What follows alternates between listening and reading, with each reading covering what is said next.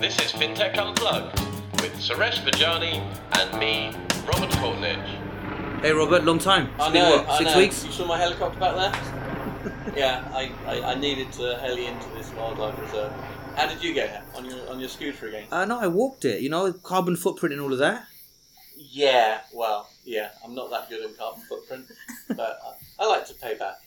So, um, so you might wonder why I got you to, to, to come to this uh, Yeah, what do you know about nature? You don't do anything about that Why, kind of stuff. why wouldn't I be in a nature reserve? I, I love nature reserves. Because the only ones I've seen you or I've heard about is the ones that are at the beach.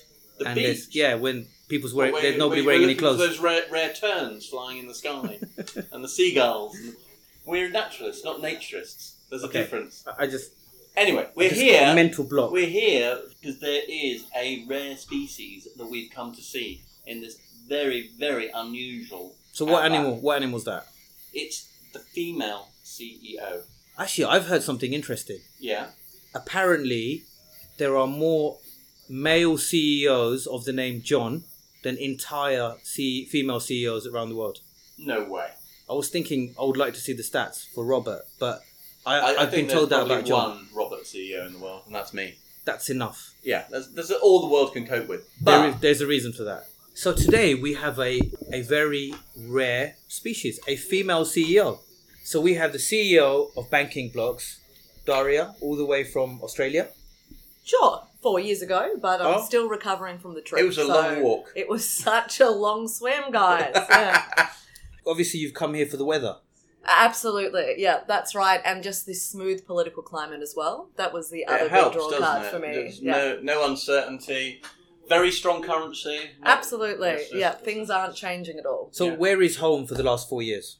Um, I'm between Belgium and Amsterdam, so that's where home is for me. So I have an office based in Amsterdam, but also um, in Brussels. So. Robert loves Amsterdam. He does lots of window shopping there, and he also We- has lots we, of we cakes did a and great desserts. I did podcast think you live on familiar. stage, didn't we? On, on Money 2020. It was I messy. can't remember much of it, to be honest, but I believe it went well. It was a, it was a, it was a, it was a, it was a bit of a blur, Amsterdam, to be fair, but the event went well, I think.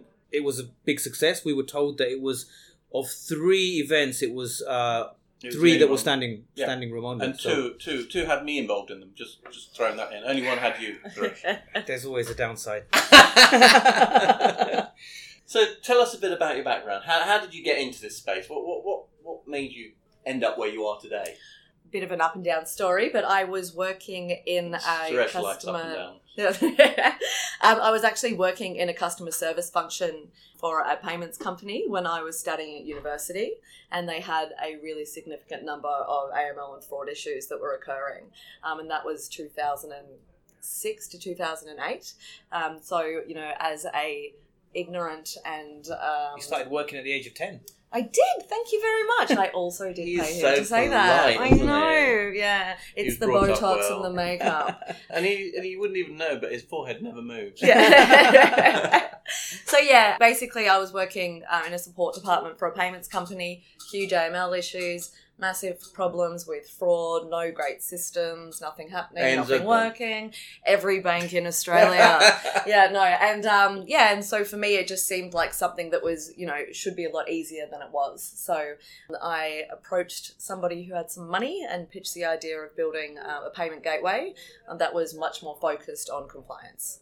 So that was the start of um, my journey. So it was building technology systems that were more um, focused on fraud and AML management. Doesn't sound very sexy.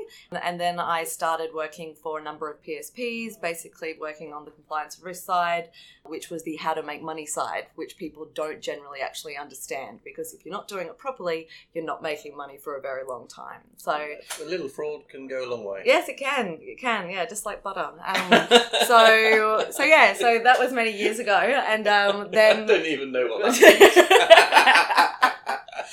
Um, guys, that's actually a teakwood uh, moisturizer process. Anyway, Okay. my brother is a guitar craftsman. That's where that joke came from. I thought you were going to don't say he's need a to- French polisher. No, that would have been funnier and would have destroyed my relationship with my brother, no doubt.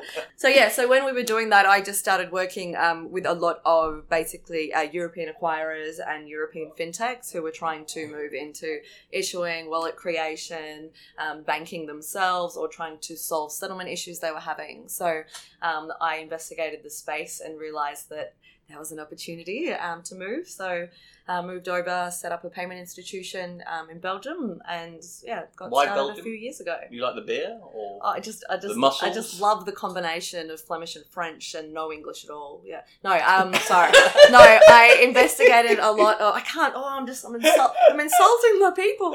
Um, you love your people. I do love my people. No, um, I I'm a UK citizen. Thank you, Commonwealth.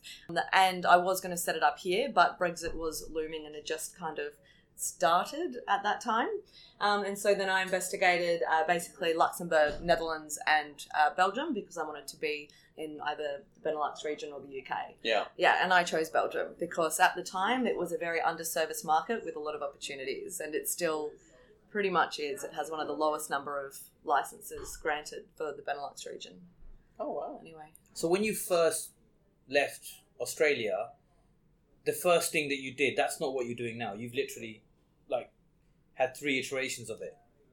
uh, yeah, so that was just my background and history Got it, from when I was a wee chap. So you've been there, Um, done it. Yeah, yeah, and I did yeah, it yeah. great. Yeah, no, yeah, yeah, yeah, exactly. So when I came to Europe, the purpose was to set up banking blocks as a new business, um, and the specific um, purpose was to provide more of a back end solution to fintechs and payment companies that actually gave them access to a real acquiring, issuing, real IBAN, SWIFT, SEPA payment products, um, rather than actually focusing on the front end user experience or just one small market, which is something that I had seen ongoing. It's interesting. So I went. I think it was about two years ago. I went on a delegation to Australia with the with the mayor. And they let him back. I, Poor form. Yeah. I, I Lot of rubber gloves on. I didn't. I didn't talk about my allegiance with Rob, otherwise they wouldn't have let me back. And I met with ANZ Bank. I met with you know. I met with Commonwealth Bank.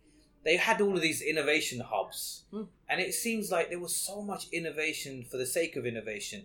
I won't mention the bank, but I went there and they had spent a fortune on this talking robot. hmm And and I said, well, what what does it do? And it says, oh, when you go in, it can direct you to which desk you should go to. Like a sign, right? Yes, Yeah. yes, that would be it. yeah. like a sign. Got it. Got it. and they had spent Yeah. millions on it and it seems like they didn't want to do a lot of collaboration they mm-hmm. just thought they knew what they they've got shed loads of money to spend and they were innovating for the sake of innovation so how do you come from an environment like that that's quite protected you know you've come to europe where it's almost the fintech capital of the world Yeah, um, look, it is really different. And because I left four years ago, there was actually even less interest or investment in fintech and those types of things back then. So um, I came with a very hot, um, open and happy heart because there is actual opportunity here. So the Australian government and the regulations have been op- opening up recently for the small banking licenses. But before that, if you weren't one of the major banks, you weren't getting in anywhere. so you're not tempted to go back there with all you've got because at the moment the money's flowing like crazy in Australia. I know. I know. Yeah, it is. It is. But look, the purpose of really our offering is not to be the utility provider that's out there offering the sexy fintech apps and the way that customers are getting in there. We're really trying to sit behind those groups and give them the proper banking access. So while Australia is a fantastic market, it's still a small market and you are going to have some major players. Many will see succeed and many will not succeed um, themselves, but they're really in bed with a lot of the major banks already themselves or, or moving over as well. Whereas the purpose of my vision and banking blocks was to be able to allow fintechs, non licensed organizations, or PI or EMI licensed organizations to be able to actually challenge the traditional banks. Whereas that framework doesn't really exist so much in Australia.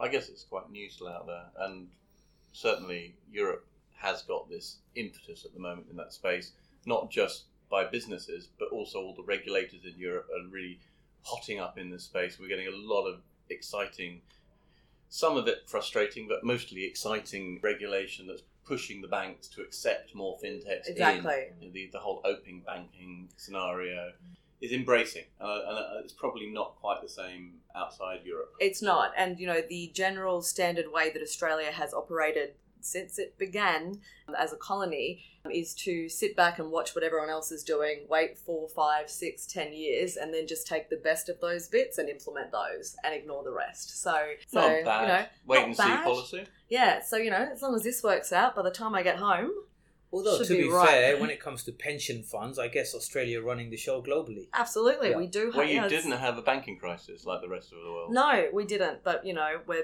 do rely on the Chinese economy a lot. So watch this space, everybody. It's a coming. So So, so Dara, we normally have something called the bin of confusion, but as we're in this strange place that Robert's brought us to, he's got a, a seed bag of confusion. So while he goes in there with the first question, I just want to ask you, what one of the things we spoke about was the fact that we we don't see many female CEOs, Hmm. and just from a high level, from a no nonsense perspective, why do you think that is?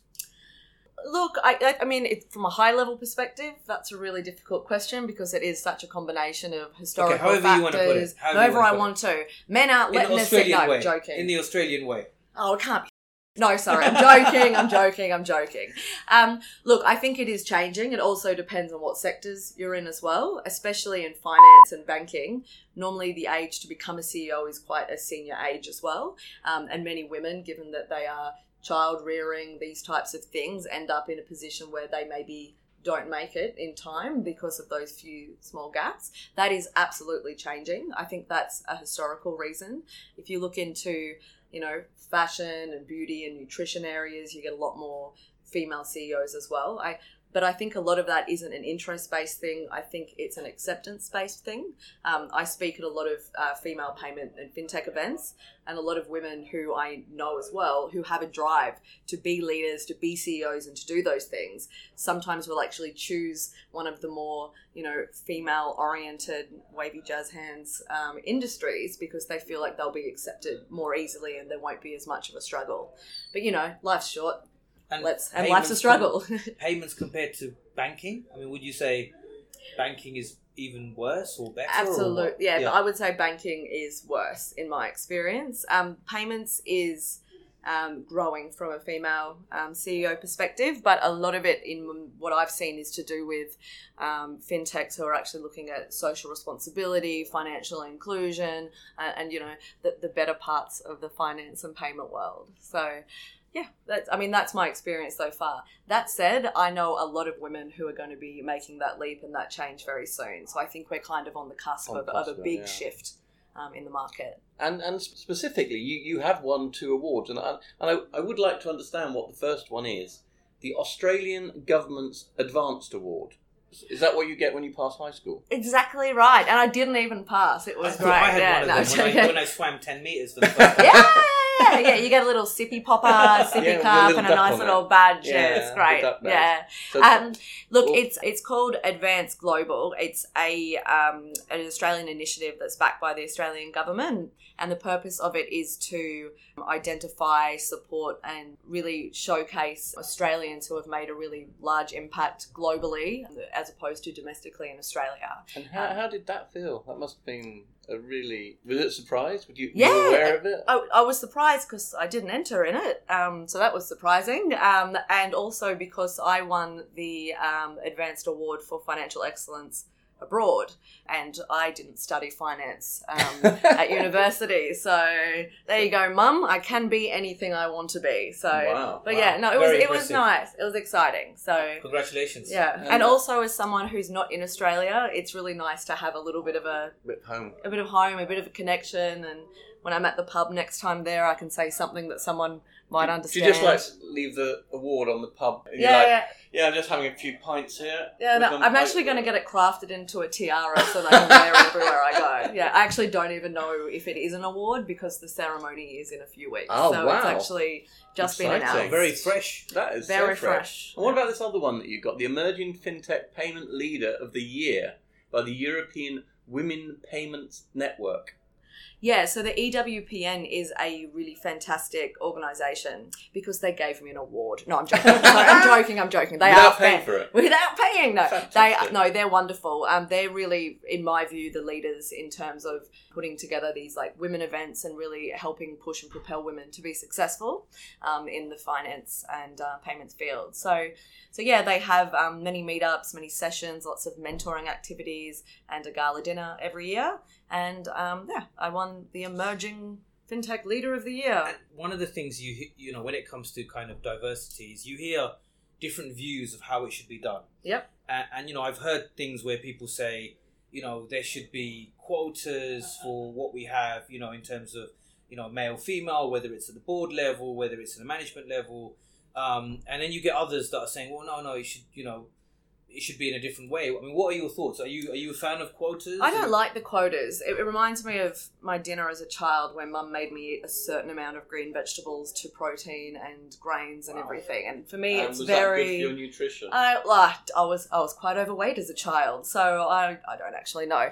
Look, I'm I don't. People are putting quotas in because they need to do something. I guess that's the purpose of it, not because we actually think there needs to be this many specific, yeah, specific Do you want to try that of again? Lara? I could. Go for it. Thank you. Um, people are putting quotas in place because something has to be done. Um, I do not believe that we should be having, you know, diversity and gender quotas for the purpose of people looking different and being different in an organisation. I think that it's just um, cultural and social change that's actually what's needed more so. The women's events have been really good at getting women together and having them scream at each other, have confidence, ignore the guys, it doesn't matter, you can do it, which is great. Um, Does that but really on the help? other side, or, or do you just a lot of the guys. Yeah, yeah, bit of both, bit of both. But on the other side, you've got the group of guys at the pub who are all getting a bit pissed off because all the girls are together having a bit of a like, you know, rallying themselves up and they're not there and what's going on. So, you know, I think it's great for the women to be supporting each other and to really be showing uh, leadership to each other and mentorship and what it does look like to be successful. But I think men need to actually do a lot for things to change as well. Whether or not that's just putting barking shot collars on every guy, so every time they think something misogynistic, it gives them a bit of a electric shock, or if it's more just I've got one of uh, those hey, that's your personal business. Um, no, Sorry. I shouldn't have given you the No. control. No. No, but look, I think a lot of it, it's, it's just how you do things and run your business. So we have a culture in our organisation which is to not mansplain and not lady splain either. So, you know, I was in a meeting the other day and um, my another C level woman in my team, my COO who oversees finance and IT, she's a woman, as I just said four times, um, and she was explaining something incredibly detailed to someone, and then a man overrode her and said the same thing but in far less detail, and then another guy on the team interrupted him to say, Thank you, that's what she just said. And those small things that guys do, which is actually calling out other guys sometimes for, you know, doing these types of things and behaving Mm. this way, you know, that can help. Don't think it was your question, No, but I did speak a lot. it's all right. I, I had a similar situation with my son. I was at, a, at the school open day thing where you're Yeah. teaching, talking to teachers, and we just leave his English teacher. I'm walking off, and he just looks at me and said, "You splayed the whole time. How could you do that in front of a female teacher?" Splayed. My legs were. I sat like this Oh. at a desk. Yeah, getting comfy. You don't do that. It's not allowed. Well, it's And not a the, bus. The young of today spot that straight away. Yeah, keep your legs crossed. legs crossed, guy. Were you, wait, were you in a skirt? No. Well, then I see no problem with that at all. Yeah, I don't wear skirts. yeah. Look, I'm, I'm not. I'm Suresh not doesn't wear anything to these podcasts. He's always naked, but at least no one can see. And the That's Botox why I'm feeling a little nervous really right well. now. Yeah, it's great. It's great. So um, we're going to dive into this bin of Okay. confusion and let's see see what comes out. So, okay, um, this is a good one. Which Spice Girl would you be? Oh, absolutely scary spice. Thank you very much, Robert. That was a great question. Yeah, that was good. They yeah. do have some random stuff in here. Yeah, yeah, yeah. very it serious. is. Nothing to do with banking. Yeah, Um, yeah. what are the most spectacular mistakes you've seen in the industry? Oh. Well, look, um, the main clients that we work with are fintechs, so but mainly challenger banks and neobanks. Mhm. Um, and so we work with either startups, so ones who have just come up with a new app and they're actually looking to convert into banking, um, and those ones have their own issues. But the most spectacular mistakes I've seen have been some of the actual larger neobanks and challenger banks.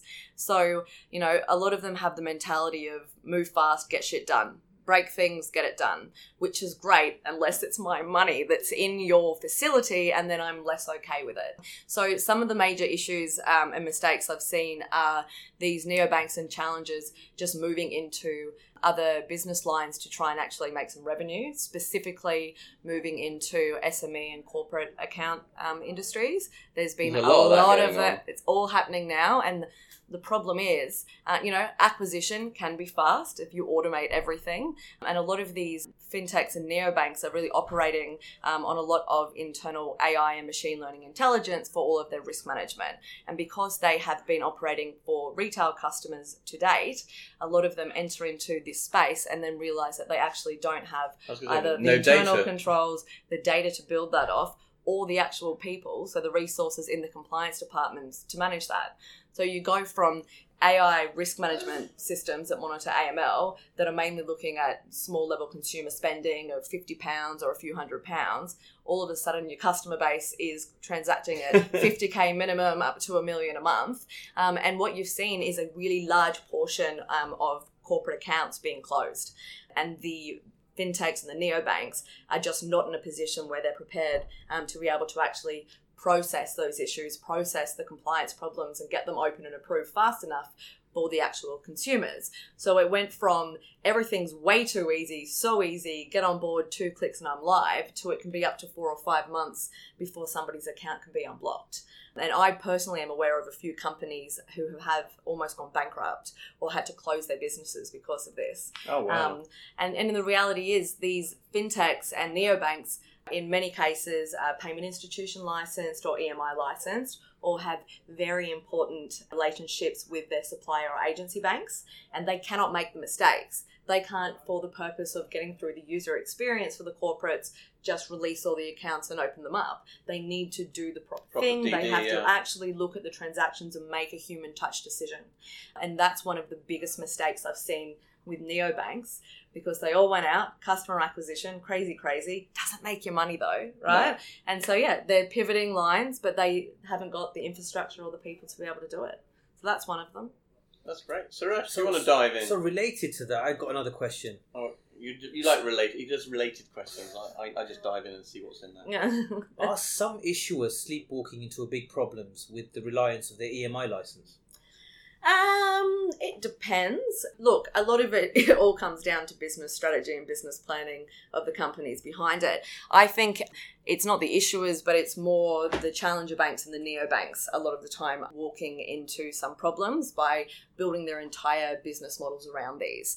One of the main questions and projects that we work on with neobanks are ones looking to move to either a proper debit card solution proper IBAN connected BIC solution with individual accounts per customer, the ability to actually convert to multi-currency, etc., etc. And what they don't understand is that they have maybe aligned themselves with an EMI and an issuer that provides only prepaid products, that maybe only provides currency bins in euro or GBP, and that they are not in a position to actually pivot so quickly um, into multi-currency, into different banking, etc., etc., which makes the life cycle of a neobank complex and difficult because the purpose is to get as many customers on board as you can and then monetize.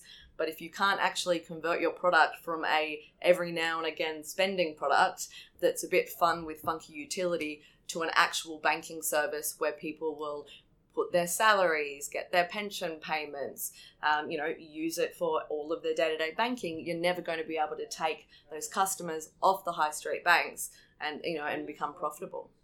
And have you seen just with the EMI stuff? Have you seen a lot of applications in Netherlands and in that region? And what's the kind of is Yeah. There, is there a lot happening there at the moment? There's a lot happening everywhere in Europe right now since Brexit went down. So yeah, there's a lot of applications. Um, I think the DNB was set at the Dutch National Bank. Um, released recently a notification that there's a delay now on all processing of many of the applications because there just are so many. But that's another mistake that a lot of these groups are making. Um, I know a successful UK EMI who has just set up and spent a lot of money and a year and a half getting their EMI live and set up in Cyprus and didn't realize that with an EMI in Cyprus they cannot get access to the SEPA network. Which was the purpose of them being regulated and licensed in Europe, so that they could access SEPA and not have to use alternative clearing or currency cloud or And you something know like Cyprus this. hasn't implemented PSD2 yet either. It- yeah, Fantastic. and and depending on what part or of Cyprus, MLD4. yeah, and if you cross the it. border, you're not in Europe anymore, semi. so Ah. you know it's Yeah. but that's a big issue as well. So a lot of the neobanks and fintechs here, I need a license, I need an issuer, I needed this, I needed that. They don't actually understand the implications of those licenses, where they need them, how important it is to maintain and keep your license, and therefore the actual business model you need to build internally in the company to be able to actually provide that level of governance and, and support that is required, or even the access. I had a e-wallet provider who has a connected prepaid card the other day inform me that they're going to convert it into a multi-currency debit through a back end. They're just going to change the bin in the back end. So I asked them if they were going to ship like a metal file um, and maybe scissors to everybody. Um, but you know, this is the lead project. Um, this was a Dutch based group as well, a lead project officer for cards um, who really actually thought that they could just transfer their prepaid, already issued one currency cards into a multi currency debit card. Um, and they're the ones that are doing, you know, the business analysis and presenting upwards to their boards. Um, Scary. yeah, so I think there's a there's a lot of people sleepwalking into the wrong regulation, the wrong relationships. And just out of curiosity, if you were applying for an e-money license anywhere in Europe, and I'm including the UK in there, Yeah. based on everything that you hear, see, where would you apply Um, and why? Well, right now I'd apply in the UK because I'm licensed in Europe, so I have the reverse Brexit issue Okay, that so a lot of other you've people got no have. license anyway. Um, I would, if I had no license anywhere, I would be looking in the Benelux region, which is what I already did. Um, so yeah, Belgium, Luxembourg, Netherlands is where I would probably be looking. Look, there's a lot of activity in Eastern Europe right now, and Lithuania, and Poland, and different places, um, and that's great. It's easier. You can maybe get your account faster. Maybe there's less scrutiny, but at the end of the day, your access to actual financial markets, financial rails, correspondent banking is really damaged from being in certain regions. Um, I'm a Belgium regulated financial institution, and the Belgian regulator and the banks have a list of countries that are considered excessively high risk uh, to send money from, where we have to, for our customers, do enhanced due diligence above what we would already do just for those. These are the countries most of these EMIs are being set up in. So, what happens when you're running billions in payments and clearing per day from a restricted or a higher risk region? You yourselves are not a bank, so you don't have that background and understanding in banking governance, risk control, anti money laundering. Um, and any issues that happen really do um, cut you off and, and disconnect you from your ability to move money. Many of the groups in those regions have been applying for SWIFT membership, and they've had a really uh, big difficulty in getting that or restricted membership. And even if they get it, they're then having an issue getting a correspondent bank that might do US dollar correspondent banking for them if they're based out of a certain country in Eastern Europe.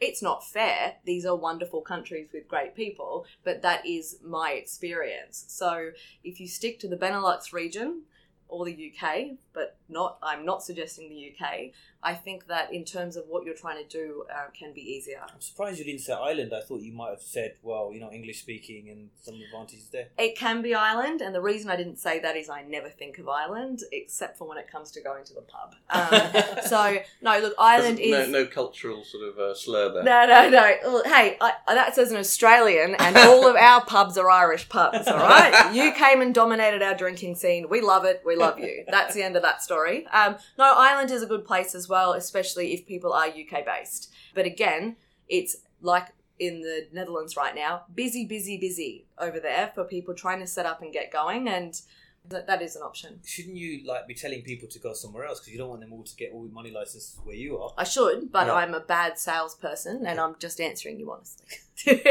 Have some more drink. yeah, yeah, that's it. That's a great so idea. let's should we dive back in? Yeah. So dive in, Suresh. Come on, you pick one. I mean, I can just start saying things if you want and read into the bag. I'll just choose my own one from this Why don't bag, you shall pick I? one out? Hey! you pick Out one out, yeah. Go on. Look, We've never had that. You dive in. all right, I'm going to dive in and I'm going to say, Daria, do you think you are the most beautiful? No, sorry, that's not what that asked That, me. that- um, that's from Snow White. Isn't It? Okay, it is. It is right up my alley.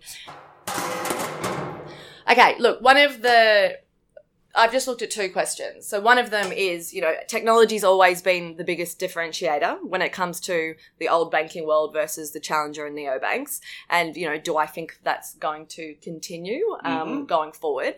And um, and is that going to make a difference to the models ahead? Um, and I think we're actually coming up to a really interesting time in the market right now. So banks are banks. They're good at moving money and being banks and not answering the phone. Um, neobanks have come out and fintechs have come out and they've really focused on the utility, the customer experience, the sexy apps, everything that banks haven't been able to do.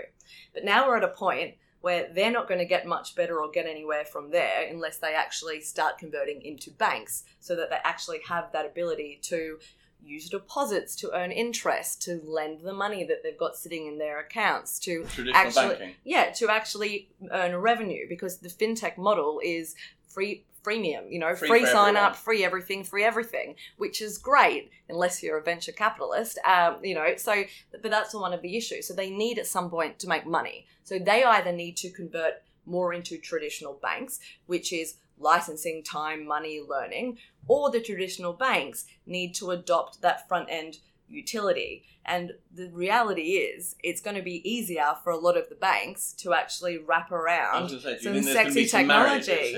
Absolutely. Um, but one of the things I don't think is going to happen, like we all thought, is I don't think we're going to see as many of these big banks actually acquiring the neobanks that are going ahead. Ah. One reason being they are ridiculously overvalued right now. The valuations on neobanks is based on customer acquisition. The valuations on banks is based on deposits and how much money you have in the bank. So, A, if you are a challenger bank or a neobank and then you convert to being a traditional bank, what does that mean for your valuation? value Because the the entire model and the way that they assess it is different. Um, and if you are a bank and then you adopt front end technology, well, life's pretty good. Um, but a lot of these guys were expecting the neobank fintechs that the big banks will come and say, "Oh, you've picked up two million in our mar- two million customers in the market. We'll buy you to get the customers." But the problem is because they don't make money. And buying those customers doesn't generate any revenue for the bank. And because those fintechs have been doing very speedy onboarding and maybe not adhering to compliance, KYC, CDD requirements as well as the banks would like, for the bank to adopt a 2 million customer base with a front end fintech, they're not only not making money from that, but they're actually also taking on a whole world of potential regulatory problems, financial penalties, etc., etc. Or they have to take it and go through and clean the house up. And who knows what's going to be left at the end of the day there. Two So- customers. So are you are you a fan of some of these so-called valuations? I am a, a fan of the industry. It's a very exciting time. I think that some of these valuations can and will be okay if these neobanks pivot their models and start to earn revenue. My concern is over the next five to six years, what's going to happen with these businesses? If you've got a, over a billion dollar valuation on a company that's losing money, and doesn't have revenue in its model. It just they just need to find that next step and how do they way to pivot if it seems like it's a race to the bottom? Through adding traditional banking revenues, in my opinion, or providing a different utility. Right. So the best way for neobanks, in my view, which is not everyone's view going forward is to actually make a much more focus on big data customer data and actually taking control and becoming a bit of a you know life helper to its customers so it becomes a loyalty issue within the application where all of your information is stored PSD2 helps for that with AISPs and PISPs. But that's one of the biggest issues. And also, it's so bloody easy to sign up and to do hmm. everything. So customer loyalty is kind of going out the window. Who's got a sexier app? Whose card's sexier? Which one can I sign up to faster?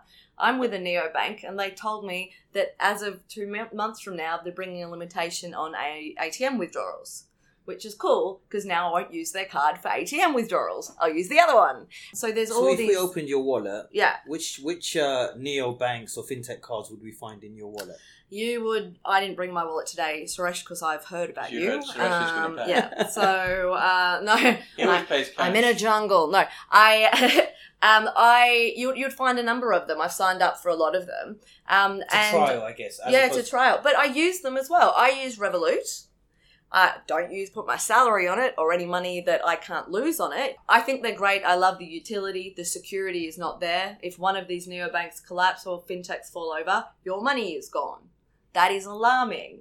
A lot of consumers don't know that. Luckily, most of the consumers who the neobanks are targeting are young and don't have much money. Um, but yeah, these are the so you would find a Revolut card in my bag. You'd find a Curve card. You'd find a N26 card.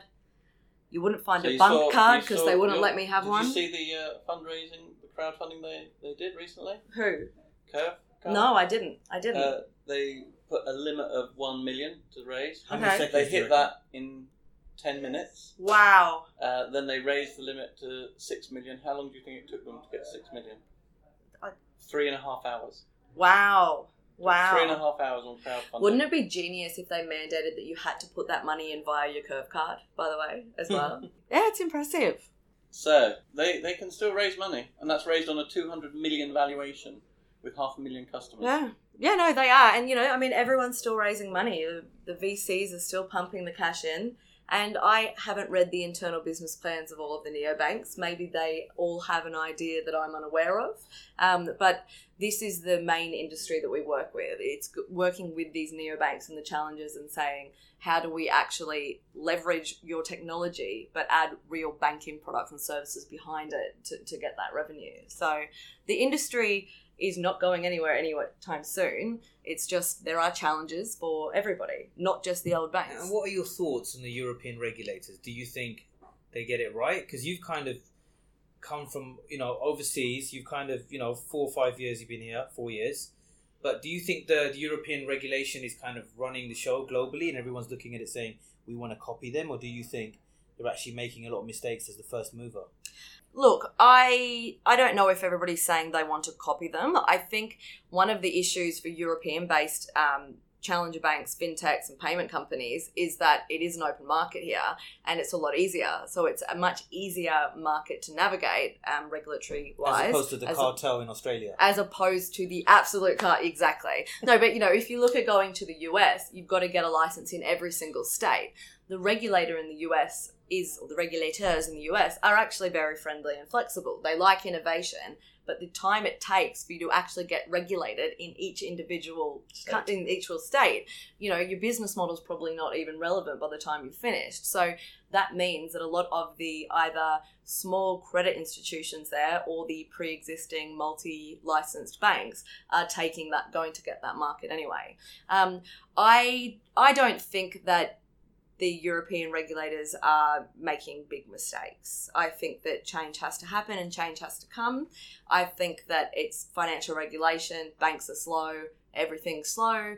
But yeah, I think it's um, probably one of the best places um, to actually see innovation and growth happening. And then you're going to get places like Canada and Australia who are all just sitting back having a beer right now watching. Again, come and cherry pick the best parts of it and try implement it. We, we always say that we work in payments. We're in this bit of a bubble, right? We kind of talk payments, live payments, all of these things. And we have something, I don't know if you've heard of any of our earlier episodes, but we have something called the man on the street. Okay. And if there was something that you wanted to ask the man on the street, what would you ask them? I would ask them if they think their money's safe with fintechs. That's what I would ask. But Okay. that's that's Is your money safe with fintechs? yeah. Could we Oh, go out to the oh, man is on your the money street? Is your money safe in a fintech neobank application? That's a question I'd. Li- I know the answer. I think I I would would, just I would like to know ask that their two ways, answer. which is, do you know what a fintech is? Good point. Yeah. And then do you, know do- what money is? Yeah. Yeah. Yeah, yeah. Do you know what money is? Do you speak English? Yeah. Is this conversation working for you? Yeah. No. Okay. No, sorry. sorry. So I think we should So- ask the man on the street. yeah, but I, I think we, I think we'd go. Do you know what fintech is? Yep. If they don't know, we'd tell them things like Monzo, Revolut, etc. Yeah. And then say, if you had your money with those organisations, do you think it's safe? Or is it as safe as sitting with normal bank?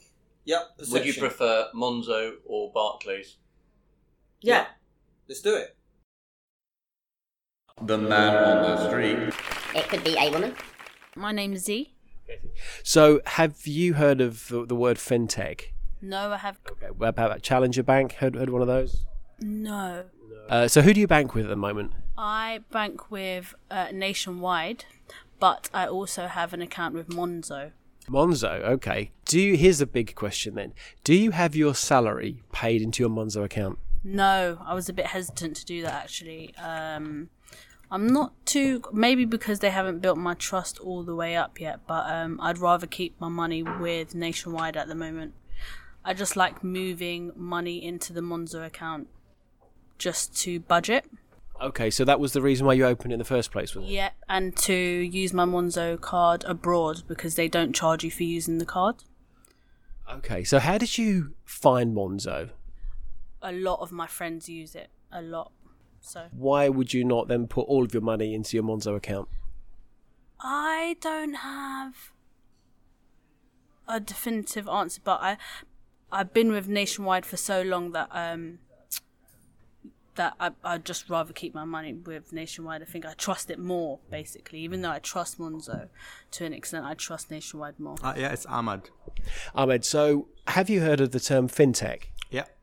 And what does fintech mean to you?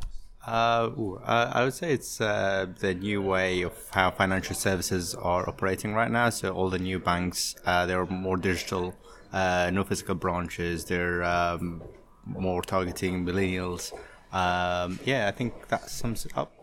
That that does, and you and you're not in fintech yourself. Uh, no, I'm not. I'm not. I'm quite interested. That's a, that, that's a pretty concise answer, actually. So, um, so have you? Do you mind me asking who you bank with? Uh, quite a few. So if you look in terms of like fintech, I would, I, I'm I'm um, customer of Monzo, Revolut.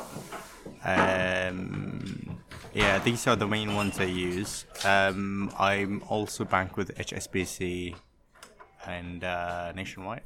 You spread the love. do you spread your salary though? Do you? Where, where does your salary go? into? They have they have different uh, usage. So I don't really use Revolut. I've I've became a customer to compare it to Monzo, which I subscribed to earlier, and uh, I found myself more comfortable with uh, Monzo. So I, am sticking with Monzo. I don't use Revolut at all.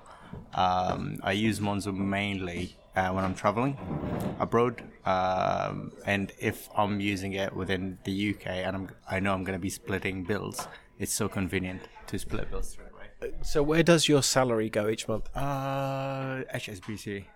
Right. Would you switch it over to one of those challenges you mentioned? Not yet. Why? Uh, it's still uh, there's a lot.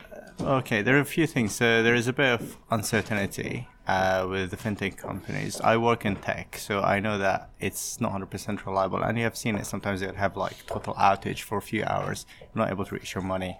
With normal bank, you can just like walk into the branch during the day and withdraw some cash. Um, and like total outages are a lot would happen a lot less than it would within the fintech companies. Hopefully, like in the next few years, um, they will have more reliable services. And uh, I don't want to be in a situation where I need money and uh, not able to because of an outage somewhere. Hi, can I ask your name, sir? My name is Dia. Dear, now, have you heard of the word fintech? I've heard it before, but I don't know what it is. Oh, Starling. Is that a bank? It is. Okay. It is cool. a bank, yeah. Yeah. Do you think you would ever trust one of those, what we call fintechs or challenger banks of, of any kind, with your money? Um, if they are the only option, I would. What about things like um, when you go abroad, like uh, travel money and that sort of thing? Do you always use your bank's travel money services? I use my credit cards and my ATM cards. That's mainly. I don't use cash anymore. So Okay. Do you do you think that those some of those services when you go outside the country are quite expensive? mm, I don't look. The man on the street. It could be a woman. Well, that was a surprise. Did you expect that answer? Always. You always expect the answer. What about what about you? Do, do you really shocked. think that, that? Yeah, I, I I can see how shocked you are.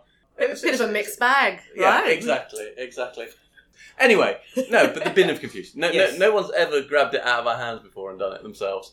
And I think that, that that's a sign of a, a good CEO that they take control. Take control. Yeah.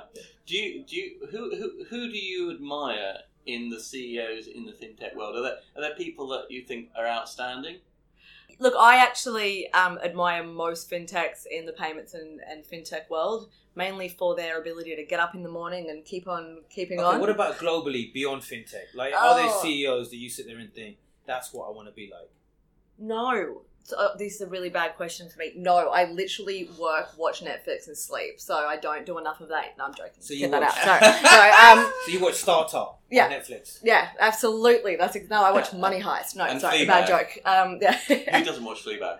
um, Look, I think it's more organisations and individuals. For me, maybe it's an Australian thing as well, which is that we are quite a self-deprecating people. But you know, I don't really like standing and listening to people talk about themselves for, for hours and hours and hours. So That's why you Um, never get on with Robert. yeah, Never. Oh, well, I've already picked that up in the last twenty-five minutes.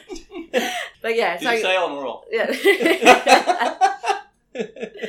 um, but yeah, there's companies that I think and think are really interesting that I, I like to watch from that perspective. You know, and, and just take experiences from even if you look at Google, who I'm not saying I'm a big fan of any of their C levels or not, either way.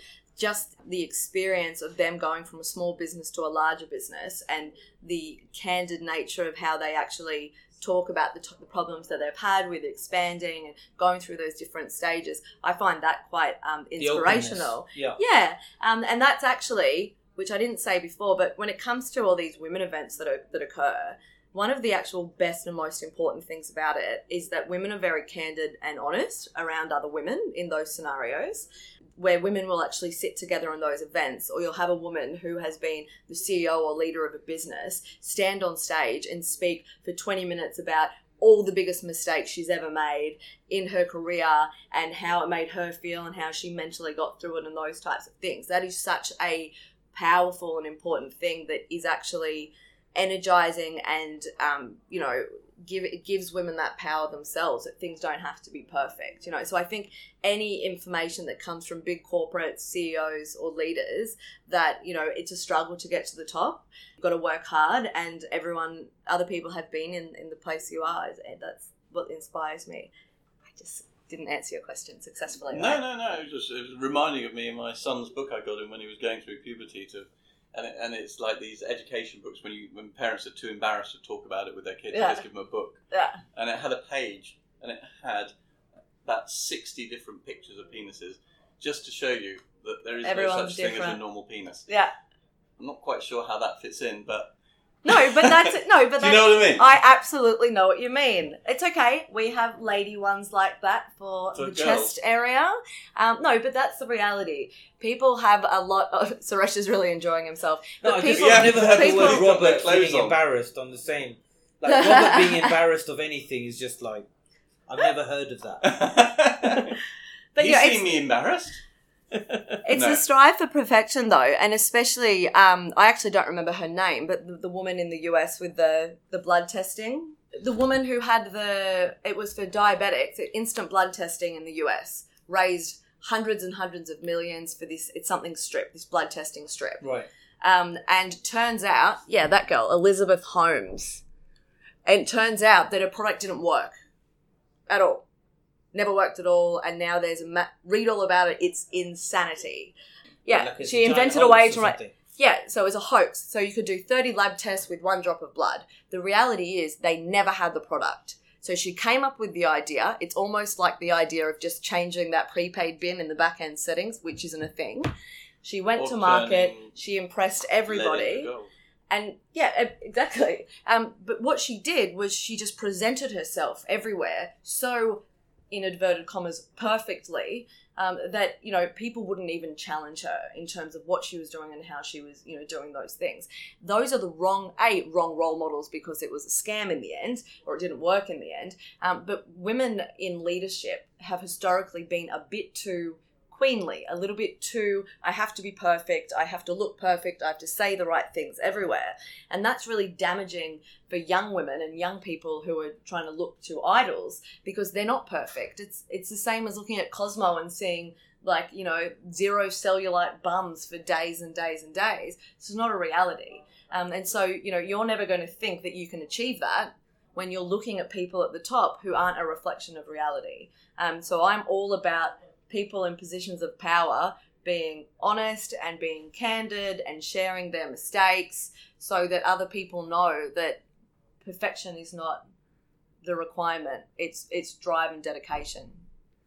So, what's the longest SDS. sentence you can say with as much acronyms and jargon as possible about payments? Okay, the slow implementation of PSD2 has led to a resurgence of new of old business models due to AISP and PISPs being delayed based of the lack of regulatory insurance required by the regulators, having them now looking to party with EMIs and PIs to do API access because the banks themselves aren't ready with open banking APIs.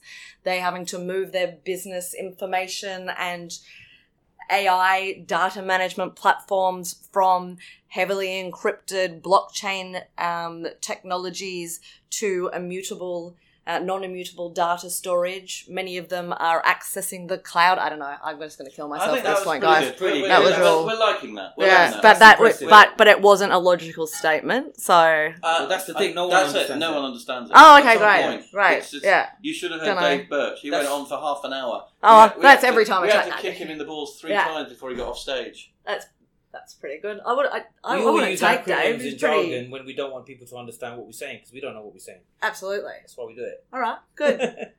so But, I, uh, I have a question for you. In terms of cultural differences, right? You know, are there any stereotypical ways in which British fintechs operate?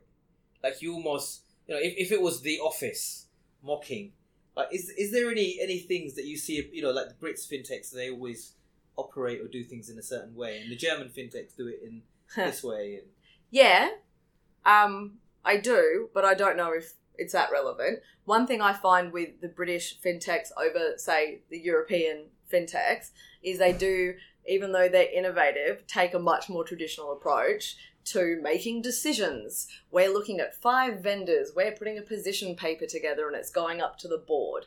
Um, and that is an experience I've had with fintechs here, especially once they get any funding. So fintechs start, they're exciting and innovative, break shit, get shit done.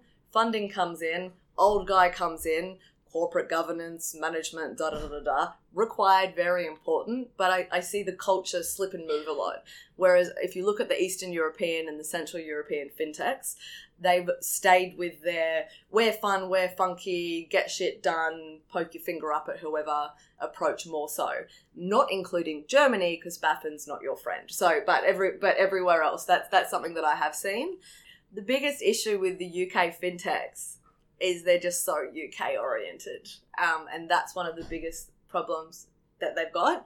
There's so many UK fintechs whose entire markets are in Europe and they're licensed here and they haven't got a plan. We like it. good. We like it. We, we got to get out of the sanctuary. I soon thought you were going to say getting a bit something like they wear their trousers up to their chest. Oh, like sorry, ankles. Sorry, that's what you wanted to hear. Yeah, everyone's ankles are showing. So we're like a little. Oh, guys, you all wore socks. Way to make me look like an idiot today. We put them on outside. Appreciate it. Yeah, yeah. Every time I go into a fintech here, all the boys have um, dark round plastic, nerdy. Um, what are cool people called? Hipsters. Hipster glass. I'm so cool. Oh, Uh, hipster glasses, and they've got their what are they called? Ankle dusters with the ankles showing the loafers. So I've seen more leg on a guy in the UK um, than I have since I was in Australia, Wow. which is the opposite, which That's is they just cover the bare minimums Do they? hot. They all wear speedos to the office. Oh, if you're unlucky, yeah, That's scary. yeah. So, pushing back, Mhm. we are stuck here. The, the, the light is dimming. Uh, the dingoes are coming out. Um, I think we better better move to somewhere safe Higher and ground. Uh, higher ground, um, higher moral ground too, obviously, because we, we are we are the statement of morality within this industry. um, thank you very very much, Dora. You have been forthright. Uh, you have coped with my bad humour and Suresh. Full stop. Collective. uh, you dived into the sea bag of confusion without any prompting, uh, and you've been very candid with your answers. So thank you very Thank much. you. Thank you for joining us. Thank you very much. FinTech Unplugged is available for download on iTunes, SoundCloud, Spotify, Stitcher, Overcast, and TuneIn. So please subscribe today and remember to give us a five star rating.